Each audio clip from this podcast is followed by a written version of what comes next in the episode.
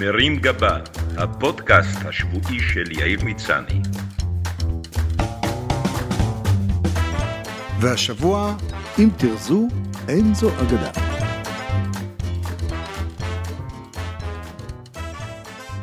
כמו רבים, גם אני קיבלתי את המבט הנוזף מרופא המשפחה בביקור השגרתי שערכתי אצלו. בדיקות הדם הלשינו שהסוכרים והכולסטרול שנמצאים בו בורחים לצדדים שמחוץ לנורמה, וביחד עם בגדים שלא מאפשרים לי לנשום, מכנסיים שהפכו שלא בטובתם לטייץ, וקושי לשרוך את הנעליים בלי לעשות קודם רבע שעה של מתיחות.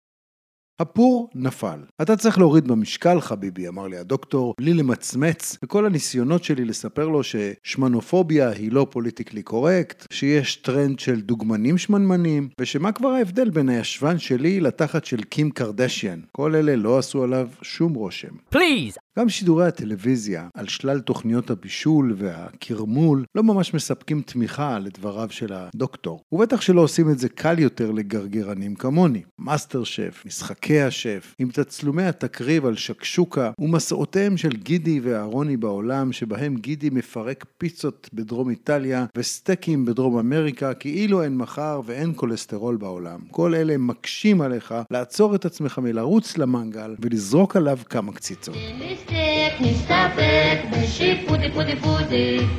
מכיוון שתוכניות זלילה כאלו הן אפליה קשה עבור חלק מהעם, אני מציע שיתחשבו בנו, מגזר שומרי הקלוריות, ויפיקו עבורנו תוכנית מקבילה, נגיד גידי וגוטמן, שבה גידי הסתובב עם גלית גוטמן בסדנאות הרזייה ברחבי העולם, ויחד הם יטעמו גלית רק תריח, ממיטב פריכיות האורז והחסות שיש לעולם הזה להציע. Bon appétit. כבר הייתי בסרט המכונה דיאטה לא פעם ולא פעמיים. והסרטים האלה לא הסתיימו ב happy end. הפעם החלטתי לעשות את זה בשיטה אחרת. הרי אני מכיר מספיק טוב את דיאטת הסלט ירקות, לחם קל, חצי ביצה קשה וחצי קוטג', תעשה ספורט, תשתה הרבה מים. השמועה על פטנט חדש שמשנה את הכללים הישנים הגיעה גם אליי. פניתי בחשש מה לנטורופטית בשם עין, וניסיתי קודם כל להבין ממנה מה זה בדיוק נטורופטית, והאם מדובר בהבטחה שאם אוכל מהטבע, מה nature,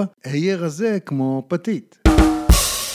עין התעלמה מאכילות הראש שלי, וכדי לבדוק אם אני לא מגזים גם באכילות נוספות, שלחה אותי לבדיקות דם. היא גם שאלה אותי כמה אני רוצה לרדת ובכמה זמן, והסבירה שמדובר בשיטה טבעית המבוססת על מחקרים עדכניים ועל שילוב של צמחי מרפא ושל ספורט. אתה חייב להיות ממושמע, ציוותה. בשקילה הראשונה, בניגוד למקובל, וכדי שבהמשך אוכל להקל על עצמי בהשאלת הקילוגרמים, השתדלתי להיות הכי כבד שאפשר. השארתי עליי את החגורה, הטלפון והארנק עם המטבעות, והשתדלתי לחשוב על דונלדס ועל סיר צ'ונט. אלא שהמשקל הדיגיטלי המשוכלל שלה ידע להגיד בכל שקילה מה אכלתי, ואם עשיתי ספורט, וכל ניסיונותיי להערים על המערכת לא הועילו. בכל שבועיים שלושה נתנה לי עין תפריט אחר, וכל אחד מהם היה חלומו של כל שמנמן. לפעמים יומיים על טהרת תפוחי עץ, שלושה ימים רק חלבונים ללא ירקות, איזה כיף. ולפעמים תפריט המבוסס על חביתות משתי ביצים, כולל חמאה וגבינות צהובות עתירות שומן. המוח שלי, שלאורך השנים אומן להתרחק מגבינות צהובות ולדווח למשטרה בכל פעם שנראו בסביבתו חמאה, קוקוס או שמנת, התקשה לקבל את התוכנית המרעננת שהייתה הפוכה מכל דבר שאי פעם אמרו לי. מרוב בלבול, התחלתי לחשוב מה כאן לא בסדר, איפה הקאץ'? ובתוך כמה שנים יגלו שהכל היה בלוף, ושאם באמת רוצים לרזות, צריך לבלוס כל היום פיתות וקרואסונים. כדי לא להיתקע חלילה בסביבה לא בריאה שבה אוכלים רק ירקות, התחלתי להסתובב וללכת לכל מקום עם חבילת חמאה, פירות יער ושוקולד 80% קקאו. למרבה הפלא, העסק הוכיח את עצמו, והתחלתי לרדת במשקל. בכל פעם שפתחתי את מגירת הגבינות במקרר, עלתה מולי דמותה של עין ולחשה בלי פחמימות, פחות סלט, יותר גבנץ. אני, שלפני רגע חשבתי על שאיבת שומן, וכל חשש לשומן טראנס גרם לי להימלט מהאזור בטראנס, פתאום טוחן גבינות צהובות 40% כמו משוגע, ועוד יורד במשקל. what the? ברוב חוצפתי ולמרות הירידה במשקל העזתי להתלונן וביקשתי מעין למצוא לי פתרון לתשוקה למשהו מתוק שהייתה משתלטת עליי בכל יום אחר הצהריים. היא המליצה על חטיף דיאטטי שלא נמכר בישראל ושיפתור את הבעיה בלי לעבור על חוקי הפורמט של הדיאטה. התחלתי להזמין אותו מחו"ל, ובלי שהרגשתי בתוך שבועיים, הפכתי ליבואן חטיפים קטן המבקר בסניף הדואר על בסיס חודשי.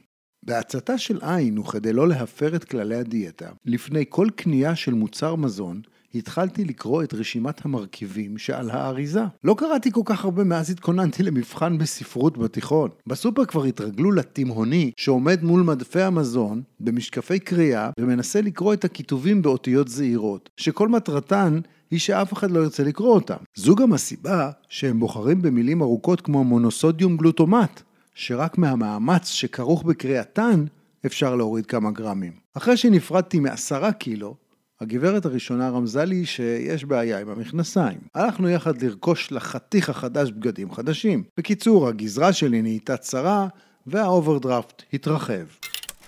בדיקות הדם שלי השתפרו, ובעקבות השינויים תפסתי תחת, אבל תחת רזה, והתחלתי להרצות לכל מי שרצה לשמוע, וגם לכאלה שלא, על יתרונות השיטה המופלאה, כשאני מפנה את המתעניינים העבים יותר לאכילת גבנץ ולייעוץ אצל עין. חשבתי גם להקים קבוצה שתיזום תביעה ייצוגית מול כל הדיאטנים מהעבר שכפו על כולם משטרי דיאטה מדכאים שלא כללו שום גאודה. גיליתי שגם החברים ששלחתי לעין יורדים במשקל, אבל במקום לחגוג את המאורע בפלטת גבינות שמנות, התחלתי להרגיש אחריות על האנשים שהפניתי אל הגורו הנערצת. בכל פעם שהגעתי אליה לשקילה ולהדרכה, התעניינתי גם במצב הקילוגרמים שלהם. עין שמרה על הסודיות המתחייבת מיחסי דיאטן שמנמן, אבל אני לא ויתרתי. מאחר שחששתי שחלק מחבריי מרמים את כהנת הדיאטות האהובה שלי ולא מקפידים על עמידה בכללים, יזמתי ארוחות שלא מן המניין עם חברים לדיאטה, שבהן העמדתי אותם במבחנים, כולל הגשה של מאכלים אסורים. אם מישהו טעם מהפרי האסור או מהמקרון האסור, נזפתי בו בתקיפות. בשלב מסוים הידרדרתי לשטינקריזם, וצילמתי בחשאי חבר ופציינט שמנמן תוקע סופגניה. את התמונה שלחתי לעין עם כמה סימני קריאה. אחרי כמה ימים, החבר לחש לי שהוא חושד שעין עובדת בשב"כ או ב-NSA, כי היא יודעת בדיוק על כל סטייה שלו מהתפריט. אבל גם אני נפלתי פה ושם, ובאחד הימים קיבלתי מסרון עם תמונה שלי שקוע עד צוואר בפיצה פטריות. מתברר שגם הפציינטים האחרים התמכרו לעין, השתלבו במנגנון הדיאט שטאזי, ושלחו תמונות שלי מביישת הפירמה. כתבתי לעין שאני מתנצל, וביקשתי להגיע לפגישה אצלה. אחרי יומיים של התעלמות היא ענתה שבזמן הקרוב היא לא תהיה פנויה, אבל עליי להחליט ממי אני מקבל הוראות. אם זה ממנה, אין בעיה. ואם לא, יש לה המלצה לרופא תזונאי שלדעתה מאוד יתאים לי. דוקטור שקשוקה. הבטחתי לה שאני חוזר לדרך הישר, ושאדיר מפי כל פחמימה או מאכל שאפילו רק מתחיל באות פ', פיצה, פלאפל, פיתות ופירה. אבל בעיקר הייתי עסוק בחיפוש השטינקר שצילם אותי. אחרי ניתוח מעמיק של התמונה ולוחות הזמנים של השבועיים האחרונים, מצאתי את השטינקר. שטינקרית ליתר דיוק. התברר שהיחסים שלי עם עין עלו לגברת הראשונה על העצבים. כשאימדתי אותה עם הממצאים, היא אפילו לא ניסתה להכחיש. אתה חוזר לקבל הוראות רק מאישה אחת, סיננה. וחוץ מזה, אתה כבר רזה מדי ומתחיל להיות אטרקטיבי. חוזרים לפחמימות.